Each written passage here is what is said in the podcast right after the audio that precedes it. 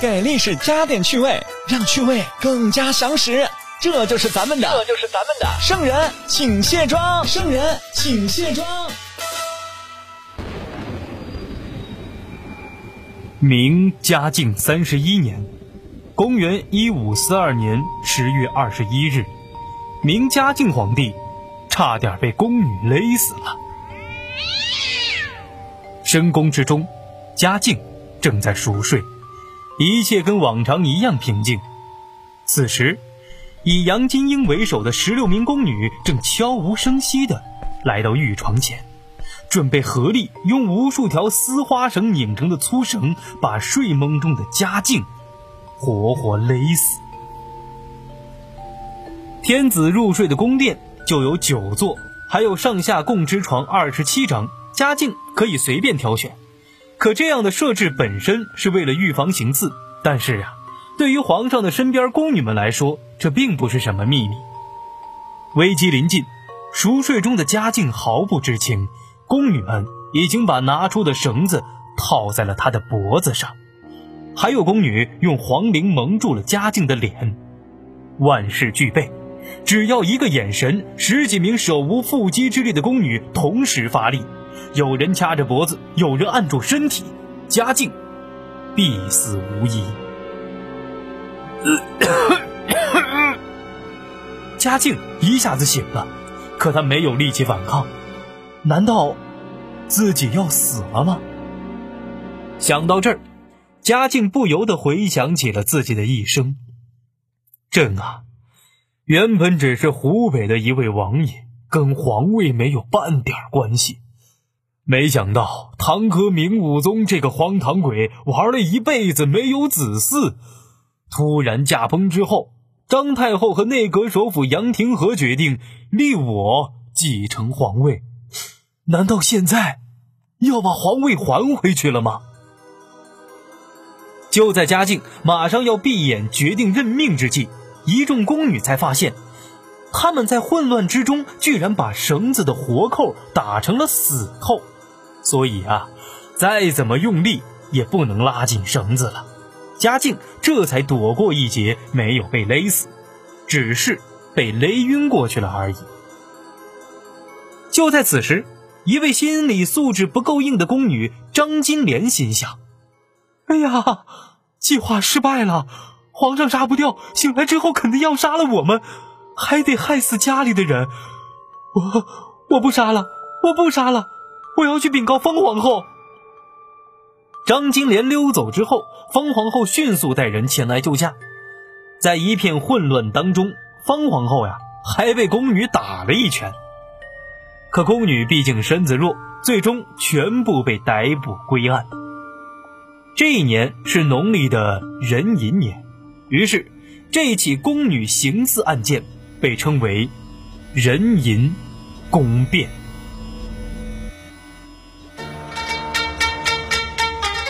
敏感君王爱多疑，惊魂之夜坏心机，古今多少玄幻事，终是人心。骗人心！一群宫女为什么要行刺皇帝？这件事情的背后主使到底是谁？他为何变成了一桩悬而又悬的疑案？嘉靖皇帝经过此事又有哪些改变？今天的圣人请卸妆就跟大伙聊一聊宫女谋杀案。卸妆看历史，观点更清晰。各位好，在下独孤家向您请安了。很多朋友呢分不清嘉靖和嘉庆，哎，其实这俩人没啥关系啊。一个是明朝皇帝爱修道，一个是清朝皇帝收拾了和珅。但是他们俩呢也有共同点，哈哈，名字都挺喜庆的，毕竟名字里边有一个刘家的家嘛。这俩人呢在位的时候，国家管理的都不怎么样。就拿嘉靖来说啊，他本名呢叫朱厚熜，是明朝的第十一位皇帝。大名鼎鼎的历史神剧《大明王朝一五六六》讲的呀，就是他的故事。嘉靖出生于湖北安陆，他爹呢是明宪宗的儿子。他本人的人生啊，原来就是安安稳稳的在湖北当个王爷。虽然打小就聪明机智、博览群书，可是他跟皇位那是八竿子打不着。可谁也没想到，明武宗突然驾崩了，没有子嗣继承皇位。那当朝的张太后和内阁首辅杨廷和一琢磨，哎呦，别再立个跟明武宗一样的荒唐皇帝了，再折腾下去，咱俩呀啊都得累死。选一个宗室里边聪明靠谱的孩子继承皇位吧。于是，朱厚熜脱颖而出。公元一五二一年的五月二十七日，朱厚熜正式继皇帝位，次年改元嘉靖。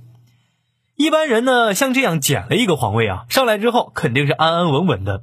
可是嘉靖的性格却有一股子执拗劲儿，因为他在继位不久之后，就跟武宗的旧臣之间关于立谁为宗法意义上的父亲这件事儿，发生了长达三年半的礼仪之争。结果呢？嘉靖硬顶着满朝大臣的抗议，就是不入明孝宗的寺，坚持认自己的亲生父亲为皇考。在这场看似礼仪之争当中，嘉靖呢逐渐就踢出了以内阁首辅杨廷和为主的文官势力，夺得权力，全面开启了属于自己的嘉靖时代。而完成这一切的嘉靖皇帝本人，只有十七八岁，哈哈，这么大的时候。我还玩命背历史呢，那人家都已经创造历史了。而人因宫变发生之时啊，嘉靖已经在位二十一年了。从努力对国家进行改革，变成了沉迷道教的中年油腻大叔。嘉靖呢，其实本人身材不油腻，主要呀是爱演戏，给自己呢加了一大堆的名号，什么太上大罗天仙、总长五雷大真人、玄都境万寿帝君。哎，大家听听，你这哪像个皇上的名字嘛？神话自己严重上瘾，而且呢，身边大臣们呀还得跟着一块儿演。可你说嘉靖是很贪玩吗？也不是，他对于权力的掌握近乎于到了变态。虽然二十多年不上朝，但是对于朝中的各种势力、各个关键人物玩弄于股掌之中。明朝呀，他真的就没有蠢皇帝。嘉靖遇刺的当晚，虽然没有致死，可是一直昏迷不醒。是有一位叫做徐申的御医给他开了一副药，服药几小时之后，嘉靖啊总算是能说话了。这下众人悬着的心可以放下了，专心审讯。嘉靖就把宫中事务交给了方皇后处理，由他主审此案。于是，冯皇后命司礼监太监审讯被捕的十六名宫女。经过严刑拷打，逼问出来了，他们谁才是背后的主谋元凶？这个人有点意外。众宫女把宁平王氏供了出来，说是他策划的。这个宁平王氏是谁呢？在历史上啊，他的家世、什么时候入的宫，又因为什么原因被封为嫔，都没有记载，而且他也没孩子，所以。当时的主流说法是认定他是主谋呀，推测就是因为他逐渐年老了，在宫中的地位不保，所以对嘉靖皇帝这种喜新厌旧的做法呢很不满意，所以想要杀了他。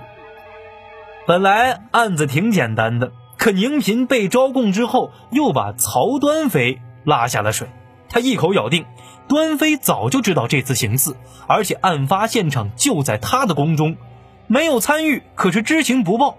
也是死罪。这一招，宁嫔算是给自己在黄泉路上拉了一个伴儿。可是这端妃又是谁呢？她的来头不小啊。她的父亲呢叫曹察，进士及第之后呢任福建三明知府，标准的书香门第，官宦世家。根据《明世宗实录》当中的记载，曹查的女儿呀，从小记载就是长得十分漂亮。深得嘉靖皇帝宠爱，在一五三六年被册为端妃，不仅受宠，而且三年之后，端妃曹氏还生下了宁安公主。在古代后宫，能给皇上生下孩子，这就是受宠的最直接表现。可是到了这个节骨眼啊，有点说不通了。大家想想，端妃正在受宠，她干嘛杀嘉靖呢？所以。当端妃得知自己被治罪的时候，是大喊冤枉：“皇上，臣妾是被冤枉的呀！有人故意害我。”喊冤归喊冤，结案一点都没受到影响。在方皇后的指挥之下，不到十天，凶手全部落网。案件结果最终如下：历史真的很无情，但他也在无意之中留下了一些原来默默无名的人的名字，比如说这些本身永远不可能出现在历史当中记载的宫女们，因为这次案件。他们也留下了他们的姓名。这些宫女的结局就是：杨金英与苏川耀、杨玉香、邢翠莲、姚淑翠、杨翠英、关梅秀、刘妙莲、陈菊花、王秀兰亲行示逆。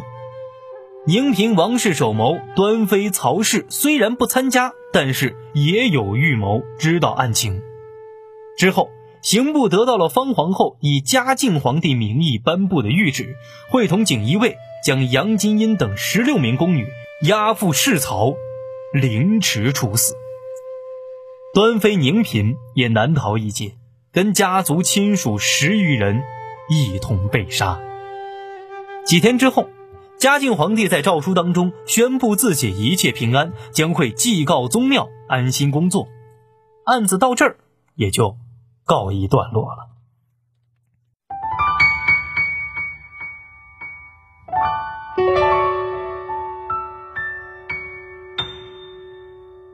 案件已经结束，但是故事却越来越蹊跷。两个主谋端妃、宁嫔死的不明不白。从结果来看啊，那方皇后才是最大的赢家呀！她不仅立下了大功，而且除掉了正在得宠的竞争对手。难道？这背后是方皇后故意安排的吗？很可惜，历史当中没有留下直接的证据。可是我们从很多史料当中啊，能够看到一些蛛丝马迹。比如说，端妃死后，疑心病重的嘉靖一直怀疑宫里啊在闹鬼。他还对内阁大臣徐阶说过：“淫人大变，内有亡者为例呀。”老徐，那次宫变肯定有人被冤枉，所以变成了厉鬼啊！嘉庆皇帝自己都觉得不对劲儿，更蹊跷的是，壬寅宫变的五年之后，嘉靖二十六年的十一月，方皇后也在一场意外当中离奇去世了。当年深冬的一天，皇后居住的坤宁宫。突然走水，一时间宫中慌乱，人人紧张。那古代宫殿都是木结构，一旦着火，结果不堪设想啊！于是，宫中太监赶紧报告嘉靖：“皇上，坤宁宫走水，快灭火呀！”嘉靖看到慌张的小太监，却无动于衷，眼瞅着大火燃烧啊，就是不派人去救。最终。方皇后在惊恐之中意外死去。大家在后来哀悼方皇后的时候，嘉靖却说了一段耐人寻味的话：“后救我，而我不能救后啊。”对于嘉靖皇帝这样的做法，较为合理的解释就是说啊。嘉靖是恨方皇后处死了自己宠爱的端妃，但是皇后救驾有功，明面上不能废了，所以现在故意见死不救。一个失宠的妃子指使十几个宫女行刺皇上，本来就很耐人寻味了。之后，皇上的宠妃含冤而死，五年之后，皇后本人也死于非命。这人淫宫变好像变成了宫斗剧，但是事情并不是如此简单。因为还有另外一种说法，有人说呀，这场宫变其实是由于嘉靖皇帝虐待宫女，以杨金英为首的宫女为求自保发起的一次起义。嘉靖皇帝这个人啊，打小就是沉迷道教，特别爱炼丹药，整天就想着什么，哎呀，朕什么时候能修仙呀？甚至在史书当中会有记载，嘉靖皇帝本人注重养生，他对于这种。同房呀，生孩子这事儿都特别的克制，以至于啊，他特别喜欢练什么长生不老的秘术，导致朝政越来越颓废。下面的大臣为了迎合皇帝，从下级官员到内阁首辅，都给嘉靖吹彩虹屁。哎呀，皇上呀，您简直就是斗风仙骨，神仙下凡啊！大家千万别以为拍马屁没用。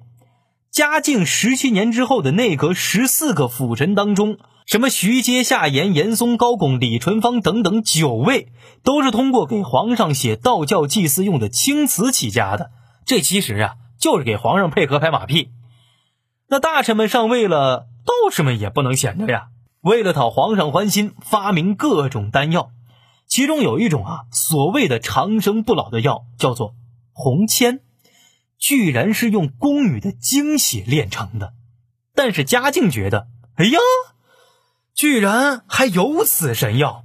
来人，安排少女进宫。为了采取精血。宫中太监呀，就强迫宫女服药催血，不少人因为失血过多而死。剩下活着的宫女们呀，也是备受折磨。为了保持所谓的洁净，宫女经期经常是不能正常饮食。再加上嘉庆皇帝长期嗑药，性格有点古怪，经常会因为一些小事对宫女责罚打骂。这些宫女啊，都是民间选出来的十几岁的孩子。哪受得了这些苦？史书记载，宫女因此殒命者多至二三百人，续怨积苦，发此凶案。宫女们呀，实在是被逼得没办法了，这样下去，迟早得死在宫里。那不如团结起来，杀了皇上。这种解释呢，从宫女的角度说得清，可是宁嫔却是幕后主使，这一点就站不住脚了。她贵为九嫔之一，尽管失宠了，也没有必要用自己和家族人的性命为宫女赢得人权吧。所以，她是否是此案的主谋，至今仍有疑问。要我说呀，人淫宫变伤害最深的就是嘉靖本人。宫变之后的大半年啊，嘉靖啊进行了深刻的自我反思。他说呀。朕非赖天地洪恩，恶除官变，言有金资。这次朕能活下来，那全靠老天爷的保佑啊！呃，所以我今后啊，要加倍的修仙问道，感谢上苍。什么宫女压迫啊？朕不知道啊。从此之后，嘉靖为了方便修道，也为了个人安全，他直接从居住的地方把乾清宫。搬到了永寿宫，这地方呢是他的专属道场啊，也是他的精神乐园。至于朝政事务，派个人过来帮忙处理就行了，再把朕的意思呀传出去。所以明朝很多内阁首辅大臣不好当，比如说严嵩啊，天天就得跟皇上一块住在西院待着，很少回家，一边陪着皇上修道，一边呢处理政务。在此后的二十多年间。嘉靖帝依然迷恋着丹药，还是接着征选宫女，照样采集精血。平常除了严嵩和宫人，见的最多的，就是道士。史书记载，人淫宫变之后的十年，嘉靖三十一年冬，命京师内外选女十八岁至二十四岁者三百人入宫。嘉靖三十四年九月，又选十八岁以下者。一百六十人，这些人选来干嘛呢？就两个字儿：炼丹。这个嘉靖皇帝呀，炼丹修道，昏庸老朽，做了四十多年的天下，可就是不办实事儿啊。